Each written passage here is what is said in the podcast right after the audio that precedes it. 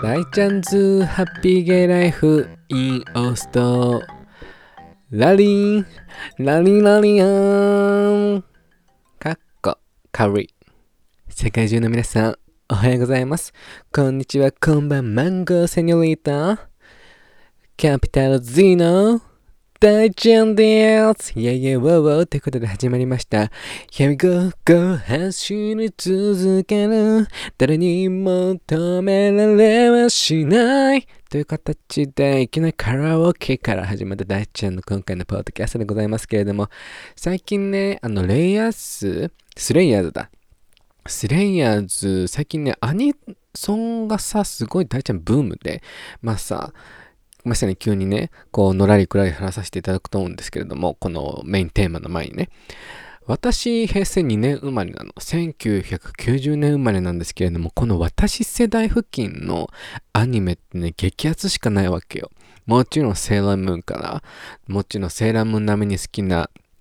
カードキャプテンサクラ、そしてこのスレイヤーズね。ほんでさ、この林原めぐみさんね、あの、シャーマンキングのさ、あんな役の方の声だよね、きっと確か。スレイヤーズがさ、すごい久々に来て、このオープニング曲、Here we go, go, 変身に続けるがさ、もうずっともう鬼リピート、Give a Reason っていう曲なんですけれども、ぜひ Apple Music や Spotify あの登録してる方、ぜひゲッチュゲッチュしてみてくださいってことで、さっきは2ソンが激アツって感じの大ちゃんでございます。イェイイェイワーワーって感じで、今日のぶち上げメッセージをちょっとぶっ飛ばさせていただきまして、あの、先週はごめんなさいね、本当に。インスタグラムとツイッターではご報告させていただいたんですけれども、あの、大ちゃんのまだ SNS のフォローされてない方は、先週大ちゃんなんでポッドキャストあげなかったんだよって思われてらっしゃる方いると思うんですけど、本当にごめんなさい。先週ちょっとお休みをさせていただきまして、あの SNS のフォローではお知らせをさせていただいたんですけれども、先週ちょっと3日間連続10時間勤務というのを行いまして、水木金、あ、水木金か。うん、水木金ってこう10時間連勤をしたわけよ。今さ、まあどこの会社もそうだと思うんですけど、あのやっぱ残業ってやっぱり人件費っていうものがあるからさ、発生させたくないわけで、でもそのさ、残業することでやっぱお金が稼げる職種もあると思うんですよね。うちのやっぱアパレル系って人件費に厳しいから、こういう、今ってすごい繁忙期なんですよ。どこのアパレルもそうだと思うんだけど、この季節の変わり目、冬になる時のこの変わり目って、すごい繁忙期なんですよね。だから、この時にこう残業してくれませんか？それでもいいから品出ししてくれませんか？っていうこの依頼があるので、で、私は、あ、喜んで出ますって、これが、この時が稼ぎ時だと思って、こう10時間、10時間、10時間で出たんですけど、最終日の金曜日、さすがに疲れがどんどん来てしまって、金曜日がちょっと暇だった暇で社員さんにちょっと早めに帰るって言われたんですけど、いや、ちょっと頑張ってみますって言ったんだけど、よーく考えてみたら、もうね、疲労が半端なくて、大ちゃん。もうそりゃそうだよね。もう30いっちゃったし、まあ心も元気なんだけども、体は若干衰えつつございまして、やはり、そのやっぱ、激務のおかげでナチュラルにこう内縁ができまして怖いよね。よくさ、こう口の中を噛んじゃったりとかしたらさ、こうやっぱそこが傷になっちゃって口内炎ってなることがあると思うんだけども、ナチュラルに、ナチュラルに口内炎ができたことは本当に恐ろしく感じた体の衰え疲れてるなと思って、そう、心は元気だったんですけど、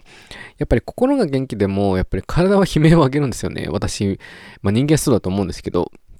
仕事頑張ってる時とか、すごい心は元気でもやっぱり体に疲れが来ちゃったりとか、そういう口内炎とかね、こう目バチコできちゃうとかってことがね、やっぱり起きてきたので、ちょっとその金曜日は早く上がらせていただいて、で、ポッドキャスト頑張ってあげようと思ったんですけれども、ちょっととある事件がありまして、まあその疲労プラス、とある事件もあって、で、ポッドキャストをちょっと土曜日、収録できる状況ではなくて、で、ちょっとお休みで、日曜日に頑張ってあげようかなと思ったんですけど、お休みもしくは日曜日にあげさせていただきますってなったんだけど、その事件が土曜日の夜に起きたもんで、そう、ちょっといろいろあり、ちょっと精神的にもちょっと起きてしまって、で、ちょっと、やはりお休みという形を取らさせていただいたんですよね。で、その事件というのを今回のメインテーマでお話しさせていただきたいんですけれども、まあ、あのー、私のこのオーストラリアに戻る、まあ戻る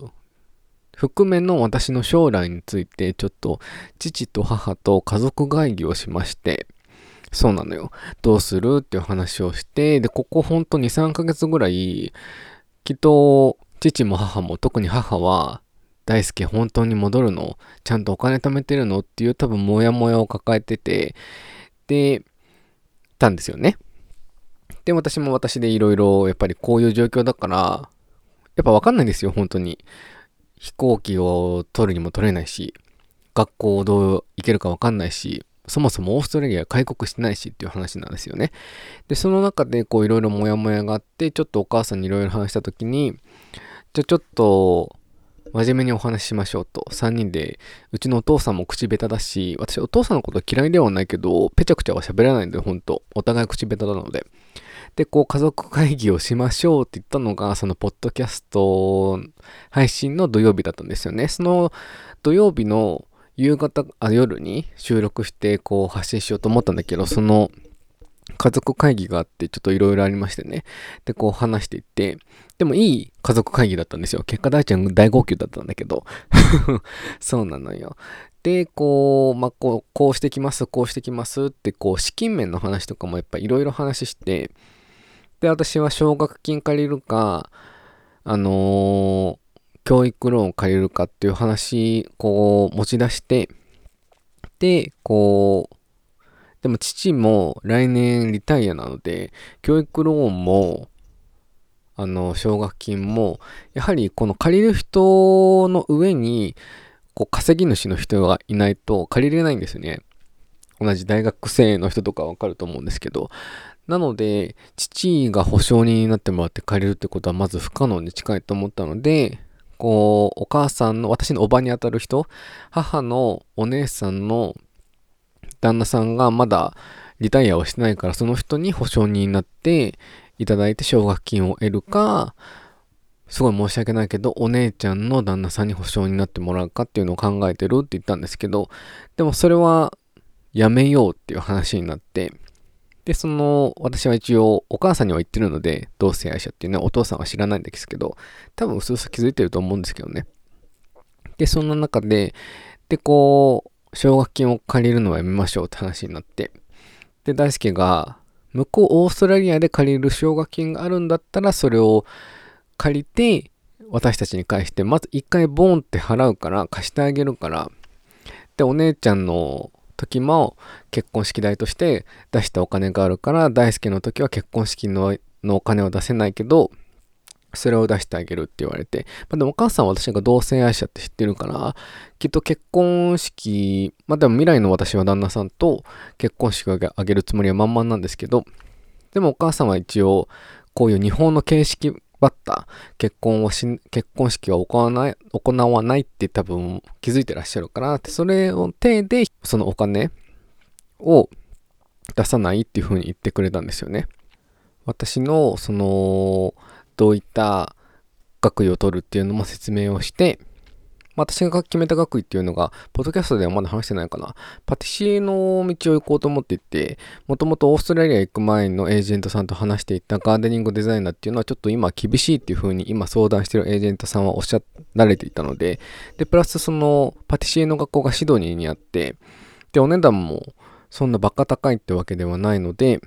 あ、じゃあそこにしようと思って、で、わし、料理人っていうのはちょっと興味ないけど、そのパティシエなら興味あると思って、確かこれ話しましたよね。で、パティシエにしたんですけど、その経緯も父と母に話して、結構いろいろ未来の話をしたんですけど、で、こう、やっぱり私、私はさ、こう、ポジティ、いい意味でも悪い意味でも、ポジティブ人間だから、こう、何年先のことを、何年先のことをこう考えてもしょうがないって思うタイプなので、もし、この、オーストラリア戻ってパティシエとして専門学校を出て、で、そこでもし永住権が取れなかったとしても日本に戻ってきて何かしらの職種には就こうとは思ってるんですけど、で、なんとかなるさ精神なんですけど、でもやっぱり特に父は、じゃあもし永住権取れなかったらどうすんのっていう話をされて、もちろんそれは父親、両親だからさ、親だからさ、気にするのは当たり前だからさ、でも私は、うん、でもその時のことはその時じゃないと正直わからないって言って、もちろんそしたら、何かあるかもしれないしね、パートナーと結婚するかもしれないし、もしかしたら de facto でビザが降りるかもしれないし、他の道でビザを取るかもしれないし、日本に戻ってきてね、もう日本にずっと住もうって決意するかもしれないし、その何年も先のこと、ほんと1年とかの先のことじゃなくて、5、6年先のことをどうするのって言われても、いや、わかんないなってなって、でも母に言われたのは、もちろん親として心配なんだよって言って子供だからさって言って、この5、6年後もしかしたら父と母はいないかもしれない。あなたを守ってあげる人がいないかもしれない。だからすごい心配なんだよ、もちろんっていうふうに言ってくれて。で、いろいろこうお話が完結したんですけれども、で、こう私がちょっとまだ結構モヤモヤしてて、こうお金の件に関しては、こういろいろ私は思うことがあるからさ、この31年間両親の息子として生きていて、で、お姉ちゃんがいる身で、こう、いろいろお金に関してはすごい思うことがあって、で、すごい、その資金面とかでいろいろ厳しいことも言われて、まあ完結したんですけど、でその中で 最後に、大輔ちょっとやっぱ納得しない顔してるねって言われてお母さんに、なんか思うことあるなら今言っちゃいなよって言われて、私はもうその、今までこの31年間のこのわだかまりっていうのがあって、何かっていうとその、お姉ちゃんがいるじゃないですか。私、お姉ちゃん大好きなんですよ。シスコンなんですけれども、お姉ちゃんを私よりも優遇してないの、してるんじゃないかなって正直ずっと思ってたんですよね。資金面で、お金の面でね。で、それは職場の主婦さんとかにもいろいろこうお話を聞いてもらってたんだけど、主婦さんたちからするとやっぱり、やっぱ女の子だから、こう優遇してあげちゃうところはあるよねって。でも男の子だったら自分でこう稼ぎ柱になってなんとかできるから、もうちょっとその、兄弟男と女の兄弟だったらちょっと女の子の方も優遇してしまうところあるかもしれないねっていうふうにおっしゃられていて、まあそうだよなと思ってしょうがないような女の子だし、まあ嫁に行かれる方が多い世の中だし、今の日本は。で、その面で、うちのお姉ちゃん美大4大出てるんですよね。で、その後、美大の大学院も出てるんですよ。皆さんご存知の通り、美大って高いじゃないですか、学費がね。で、私は普通の4大出て、その後1年間働いてワーホリ行って、で、4年間、あ、4年間、5年間、学生ビザでいて、って言ったんですけど、こうやっぱりお姉ちゃんとその資金面ですごく比較してしまっていて、私は。やっぱりお姉ちゃんの方が優遇されてるよなと思っていろいろ考えた時に、もちろん10年以上の前のことなんで、記憶がね、曖昧っていう、曖昧だから断言することはできないんだけれども、大学、まあ4大のお金も出してあげて、で、2年間の大学院のお金も出してあげて、で、その中でお姉ちゃんは、一人暮らししている時もあって、その卒業制作の時にね、その時お姉ちゃんバイトもしていなかったし、両親はお金を払っていたし、きっとそのね。で、きっと画材代のお金も払っていたし、で、まあ、その後、お姉ちゃんは普通に正社員として働いて、で、今結婚してね、いるんだけど、このトータルすると、やっぱお姉ちゃんの方が優遇されてるよなーって私はずっとわだかまりがあって、で、それを正直に両親に話したんですよね。なんかお姉ちゃんの方が優遇され優遇すごい、美大も出て、大学院も出てって話したら、お母さんにもうすごい、もう私がぐさっとしたことを、言葉を言われたんだけども、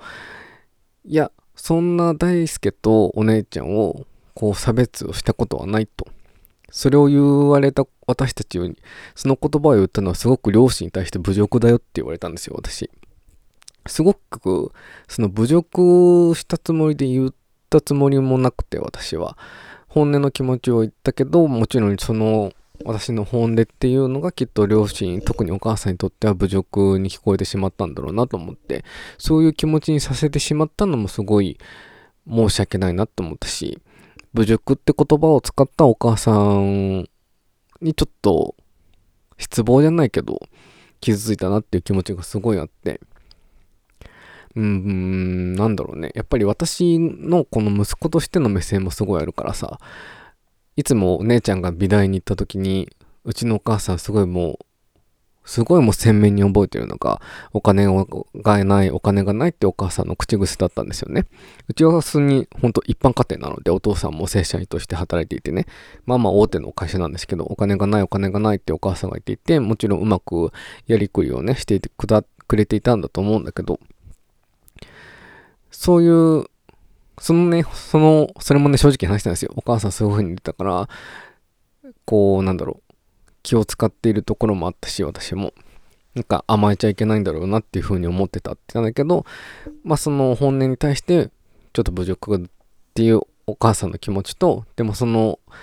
大輔の前でお金がないお金がないって言ってたのはすごく申し訳ないと思うって申し訳ないっていう風にお母さんも言ってくれて、本当この私の31年間の息子としてのこのわだかまりを初めて両親にぶつけて、その言葉っていうのはきっと両親を困惑させてしまうと思ってたから、ずっと言わないでいたんですけど、で、初めて行って、で、母にそう言われて、で、母にも、でも大輔にももちろんサポートしてあげてたでしょって確かにね、もちろんお金の面で助けてもらってた時はあったんですよ。6年間のオーストラリア生活で。最初のワーホリの時もそうだし、最後の学生ビザを伸ばす時も、いろいろその英語のテストの面ですごい自分でお金を使っていたから、いろいろ足りなくなってしまって最後に助けてもらったっっていうのもあるんだけど、正直言うと、トータルするとやっぱ私そんなにオーストラリアにいた時もちろん借りてたんですけど、姉ちゃんのその大学の時のお金と比べると、まあ比べちゃいけないんだけどね。そんなにな、頑張ってないな、その借りてないっていうか、うーんって思って。で、なんか大好きのその、オーストラリア生活の、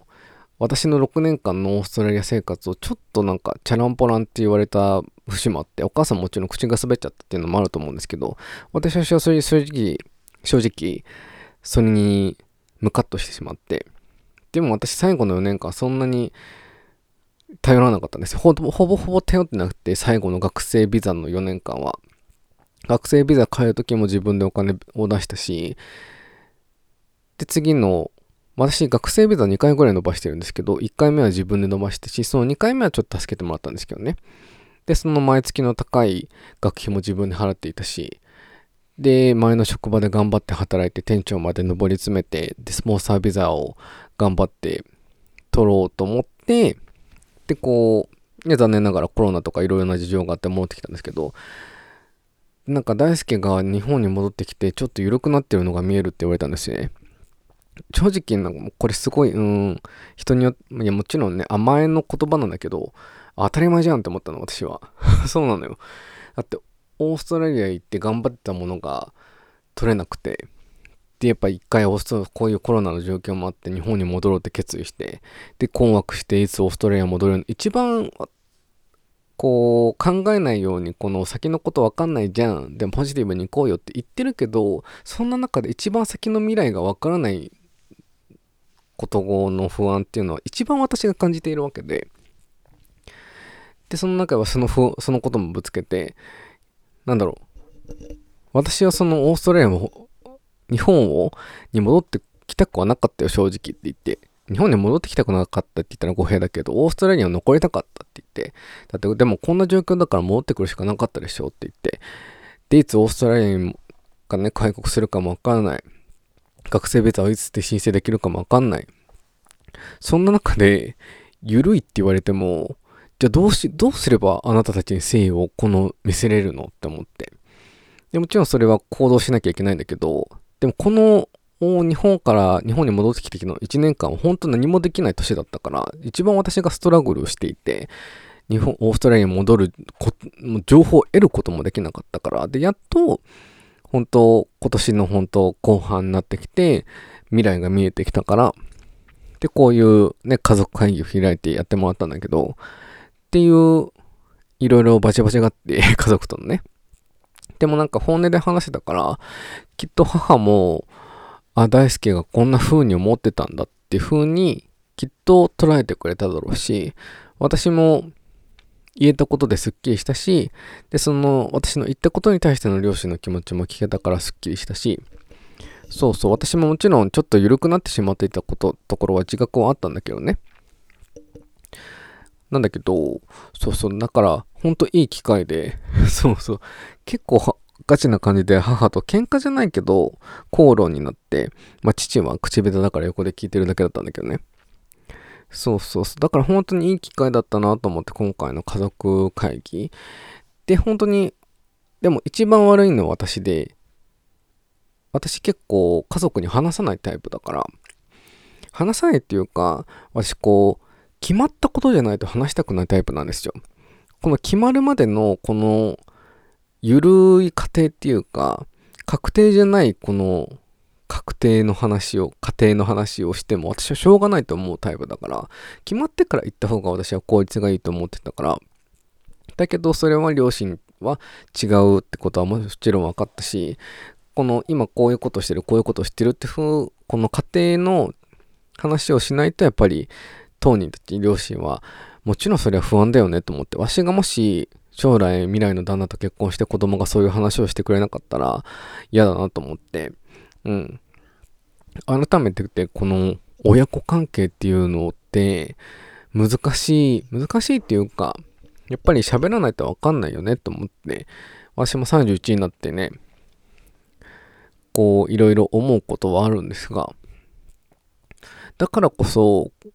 父と母とちゃんと本音じゃないけど、ちゃんとコミュニケーションを取っていかなきゃいけないんだなっていう風に再認識できた、その土曜日の家族会議でございました、本当に。なんでね、本当、いや、私、私ね、家族と別に仲が悪いってわけじゃないですよ。この皆さんが思っていらっしゃる通り、してらっしゃる通り、お母さんも大好きだし、お姉ちゃんも大好きだし、父も、のことも尊敬しているんだけど、やっぱその中でもいろいろ思うことはあるじゃないですか、皆さんもきっとね。だから家族だからこそ、こう言わないでもわかるやとか、きっと分かってくれるだろうじゃなくて、家族だからこそちゃんと細かいコミュニケーションとか話をしないといけないんだなって私は本当に思いました。なんかやっぱりこの今までのポッドキャストで母の話もさせさせていただいたと思うんだけど、この日本に戻ってきたことで関係がちょっとぐずぐずになってしまったっていうところもあったんだけど、でもそれは私がちゃんと話さないのも悪かったし、で、母も母で、私がもう31歳の大人っていうのも感じてほしいしっていう、そこら辺のね、うまい具合の家族関係の構築って大事だなって思いました。30超えてからも。30超えたからこそですよね、きっと。20歳の時、20代の時は、両親も、両親はきっと、まだ若いから、遊ばせてあげようっていう気持ちもあったんでしょうけど、やっぱりもう30超えた身なのでね、改めてシャキッと両親とのそういった関係とかお話とかをちゃんとしなきゃいけないなっていうふうに思った次第の今回の大事件 でございました。大ちゃん大号泣、大激動でございましたっていう感じで、今回のね、ポッドキャストはここら辺で終わらせていただこうと思うんですけれども、そうなのでね、皆様もご家族と、こう、なんかちょっと関係うまくいかないなとかあったら、一回、こうちゃんとなんかちょっと面倒だけど、面倒っていうか、その本音でぶつかるのって体力をすごく消耗するからさ。だけど、その体力消耗することですごくいい関係の修復につながると思うので、ぜひ皆さん、ちょっと最近家族との関係がうまくいかないぜ、ベイベーって感じだったら、一回ガチで話してみるのも、ありがとう思います。イェイイェイウォーウォーって感じで、今回のメインテーマを終わらせていただこうと思います。ちょいちょいって感じで、最後に皆さん、大ちゃんの SNS のフォローぜひよろしくお願いします。インスタグラムの方が、大ちゃおみ0520、大ちゃおみ0520でございます。Twitter の方が、大ちゃおみでございます。大ちゃおみのスペルは、daichaomi